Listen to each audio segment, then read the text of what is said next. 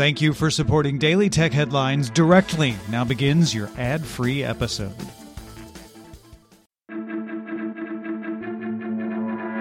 These are the Daily Tech Headlines for Wednesday, March 3rd, 2021. I'm Rich Stroffolino. The privacy focused browser Brave announced the acquisition of the open source Tailcat search engine developed by the Cliqz team, with plans to launch a Brave search engine by this summer. This will be presented with other search providers when users select a default search option, with Brave saying its engine won't collect IP addresses or use personally identifiable information to improve search results. Virginia Governor Ralph Northam signed the Consumer Data Protection Act into law, set to take effect January 1st, 2023. Companies with data on 100,000 Virginia consumers or that make at least 50% of income on the sale of data on 25,000 Virginians are required to let consumers receive copies, amend or delete personal data, and opt out of using data for marketing purposes. Google has previously pledged to eliminate third party cookies as part of its overall privacy sandbox initiative. In a blog post, the company clarified it will not build alternate identifiers to track individuals as they browse across the web, but replace individual identifiers with aggregation, anonymization, on device processing, and other privacy preserving technologies.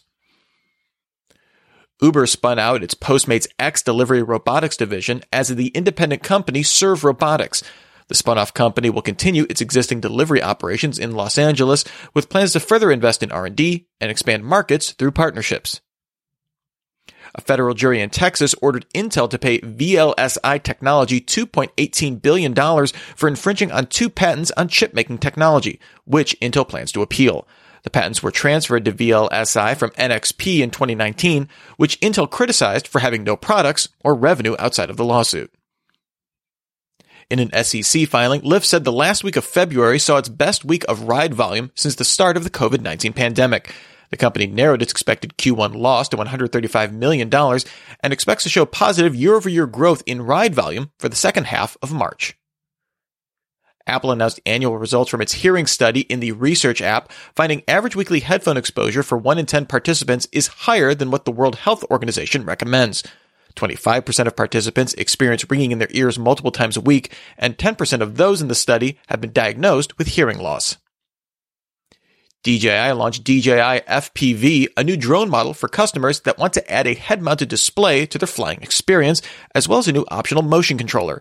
The FPV costs $1,299 for the drone, the second gen FPV goggles, a controller, and a battery, with the motion controller another $199 with additional batteries, available through the Fly More bundle. Acting CISA Director Brandon Wales said it will take up to 18 months for the U.S. government to fully recover from the SolarWinds Orion supply chain attack. Wales said that there are two phases to respond to the incident short term remediation efforts to remove the software and eliminate access points, followed by strategic recovery to rebuild secure systems. The social network Parler withdrew its antitrust lawsuit against Amazon, which was filed after AWS suspended service to the platform for failing to moderate content that incited violence. Parler reserves the right to refile the lawsuit on similar grounds. Epic Games acquired Tonic Games Group, which includes the publisher Irregular Corporation, as well as studios Fortitude Games and Mediatonic, makers of Fall Guys. Mediatonic says there are no plans to make Fall Guys free to play, but hopes to bring features of Fortnite and Rocket League to the game, including account systems, crossplay, and squad versus squad modes. Twitter announced it's opening its Twitter Spaces audio chat rooms to Android users, previously available only on iOS. Android users will now be able to join Spaces conversations, although they can't start them for now, with that functionality arriving soon. Valve released a Linux version of its Steam Link app, letting users stream games to a Linux PC. The company also updated its remote play together feature, which now lets users play with an unlimited number of friends over the internet without Steam accounts, limited only by available bandwidth. And finally, Google officially removed its cardboard VR goggles from its online store, a product originally launched in 2014.